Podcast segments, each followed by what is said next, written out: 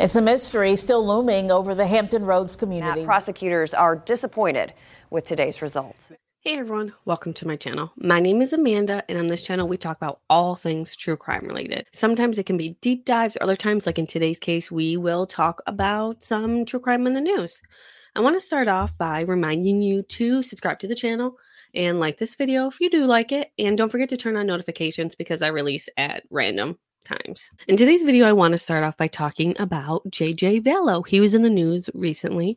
As we all know, JJ Vallow is the son of convicted murderer Lori Vallow. So, seven year old Joshua Vallow, or JJ Vallow, as most of the world has come to know, his remains are finally being released to his grandparents, Larry and Kay Woodcock. Just to put that in perspective for you, JJ and his sister, his 16 year old sister, Tylee Ryan, they their remains were found buried on Chad Daybell's property back on June 9th, 2020.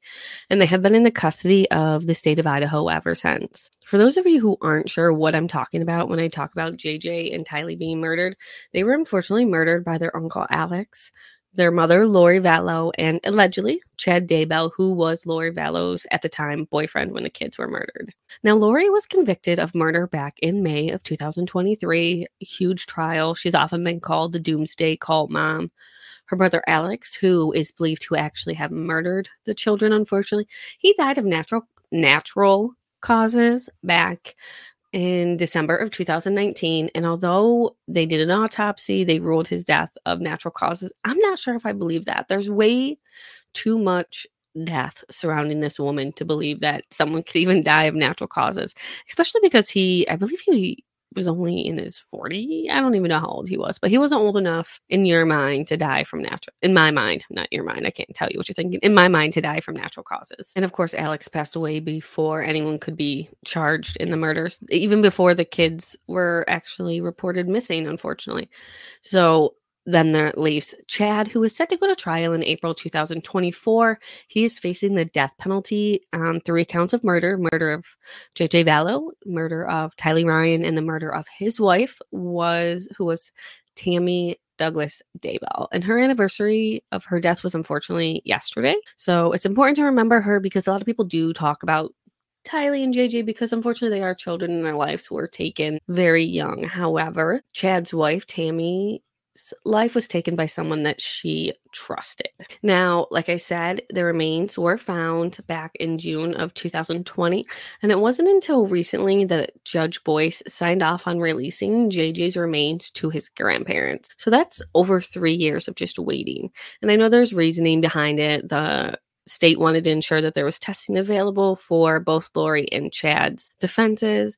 It does look like they stipulated that they will no longer be testing anything with JJ. We're not really sure what the plan with Tylee's remains are right now.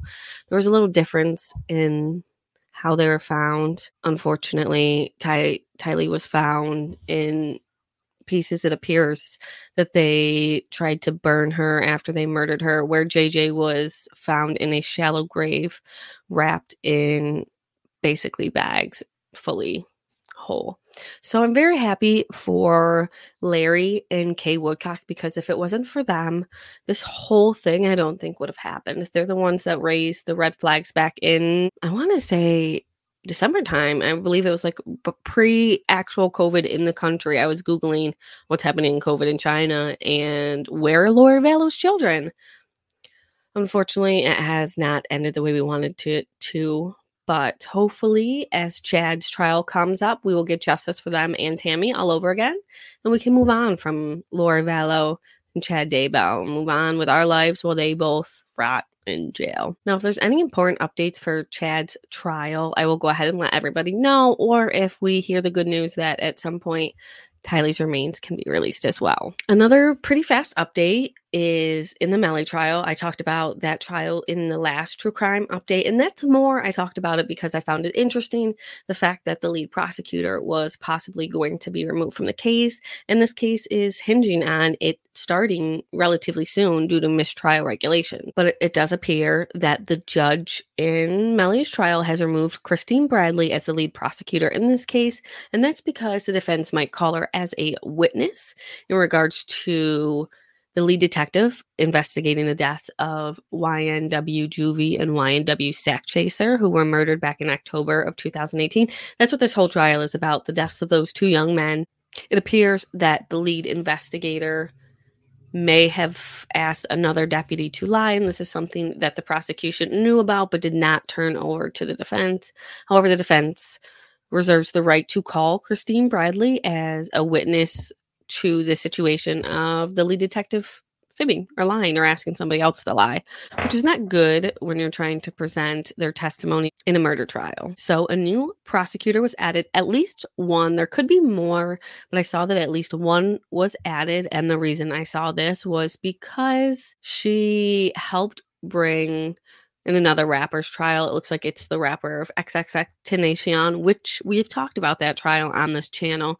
And I'm going to go into something else at the end that I thought was also interesting that has to link that trial. But the new prosecutor was brought on, and it appears that they are attempting to start his trial. There was some discussion because the prosecution wanted a little more time to get the new prosecutor caught up. However, the defense was like, no, they've known that this has been an issue, and we have a right to a speedy trial, which is 90 days from the mistrial, which Melly received in July of 2023 because the jury deadlocked. It was nine to three with nine people thinking he was guilty and three people thinking he was not guilty. Um, so the judge had to declare a mistrial. With that, he wants to go back to trial. He's ready to, I'm assuming, go home as he would think. But the jury selection did start on that on Wednesday this week, which was two days ago, December 18th and December October 18th and October 19th. And it appears voir dire will happen at a later date. So that way that the trial has already started, but they're still giving the prosecution a little time to get it together. And I'm in the process of trying to put together a deeper dive, not every single detail, but what we learned from the first trial. So when you go into this, you know what's happening, or if I talk about it, you know exactly what the details of the case are. I saw last week that Robert Allen is now on the list to testify for this case, and that is one of the people who testified against the three who were convicted in the XXXTentacion case or trial. He was one of the four that knew about the robbery and that they were basically going out just to rob people. He only got $5,000, I guess, out of the robbery that they committed and after murdered XXX. So he was only given two years. I found that after in one of my videos, I couldn't find how long he was sentenced after the other three gentlemen were sentenced. He was to be sentenced because he agreed to testify against them. Now I find it interesting that same prosecutor test or handled that case, and now the same defendant is coming to testify.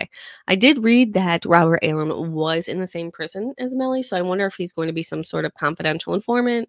I guess it'd be more like a Not confidential. So I'm not sure if he's going to be more of like a inmate confession kind of thing. So we'll go ahead and follow more of that. Like I said, I'm getting into a deep dive with that one and I want to do one hopefully five time on the Kaitlin Armstrong case because she's set to go to trial at the end of this month and she just tried to make a run for it, which is crazy. Two runs for one person. We'll go ahead and keep you updated on this case if anything crazy happens.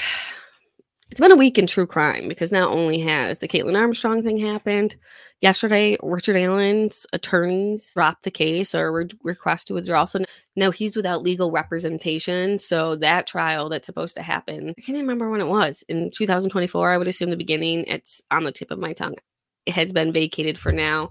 There's a hearing at the end of the month that should go over if he has new attorneys and they can go from there because nothing happened yesterday other than his attorneys withdrew.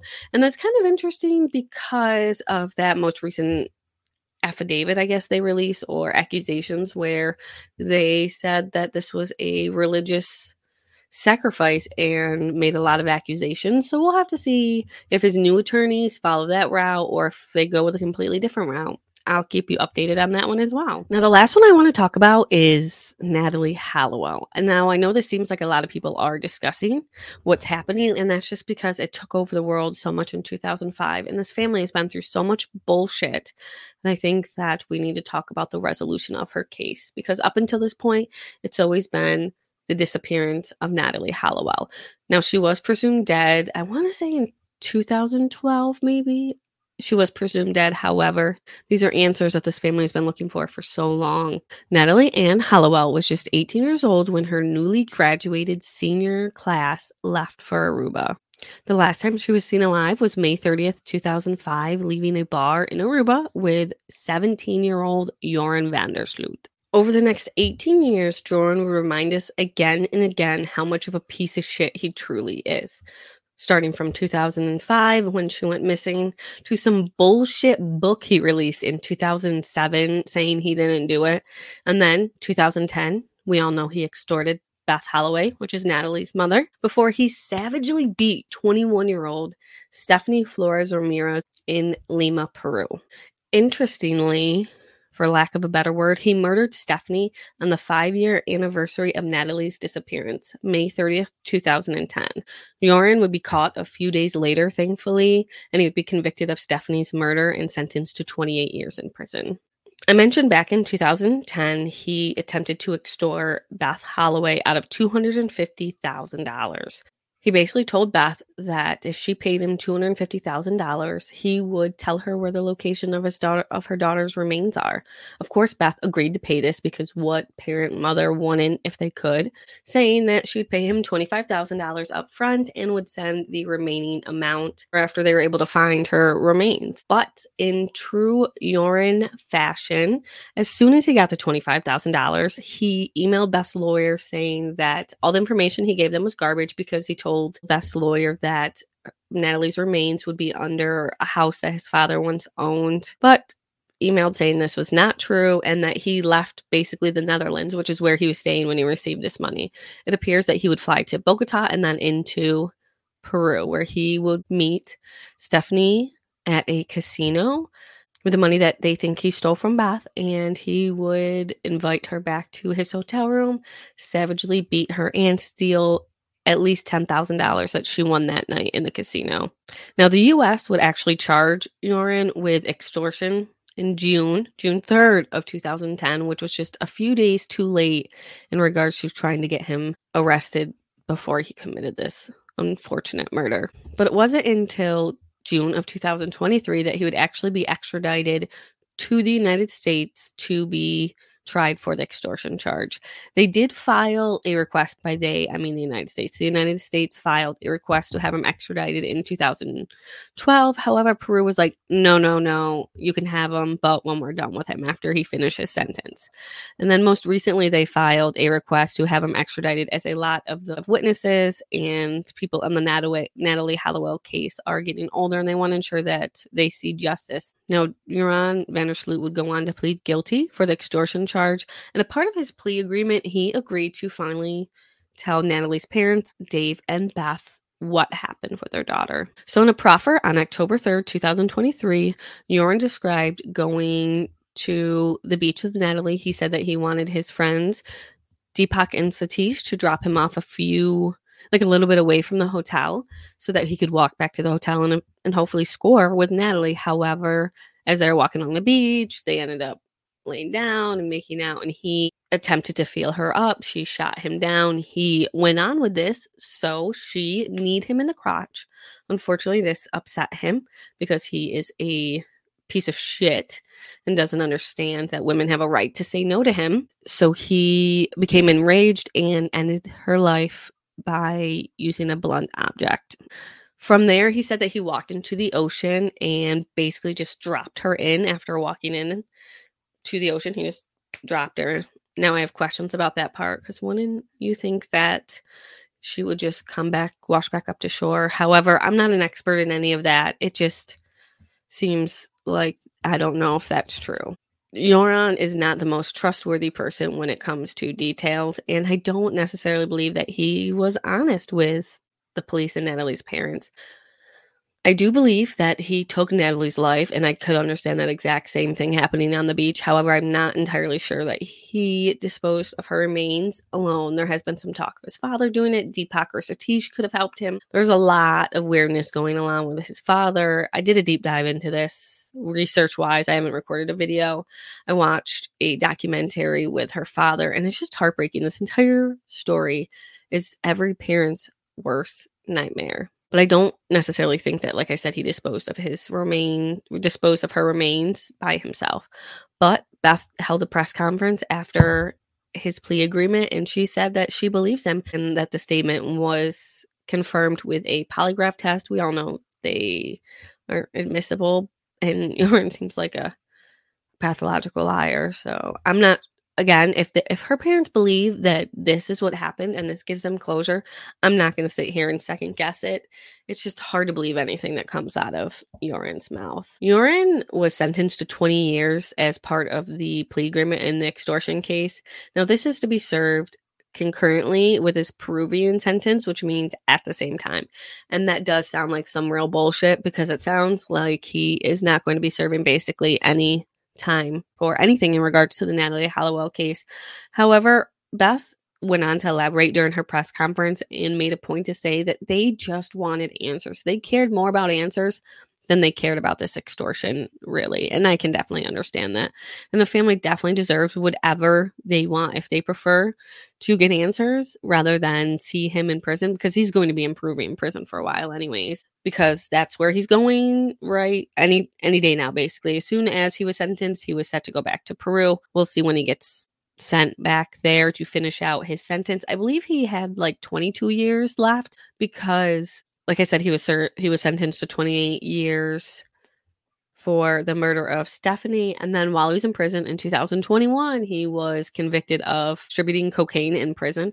That's why when he gave this bullshit, I've changed and I just want the family to have peace. I don't know if I believe it because how much have you changed? He said he was a man, a Christian man now and a man of God, and he really wanted to bring some closure. But just two years ago, you were bringing cocaine into the prison to sell. I don't know. And I'm pretty sure once he's done in Peru, Thailand wants him for sex crimes. I can't remember what. Sex trafficking, most likely. Also, it's crazy. I just wanted to mention that it appears that Aruba is on some bullshit too, because apparently they only have a 12 year statute, limita- statute of limitations for murder.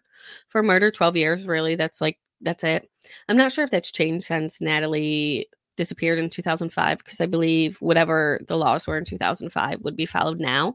I couldn't see anything. I've only seen what's reported on. Basically, he confessed and nothing can happen in Aruba either. So, nothing in the United States because unfortunately she was not murdered here and it was not planned here. I know there was another one where I think it was her name's Heather something where she murdered her mother in Mac Heather Mack, where she murdered her mother in Bali and was sentenced there and then came back here and was arrested for it because I believe she planned it here.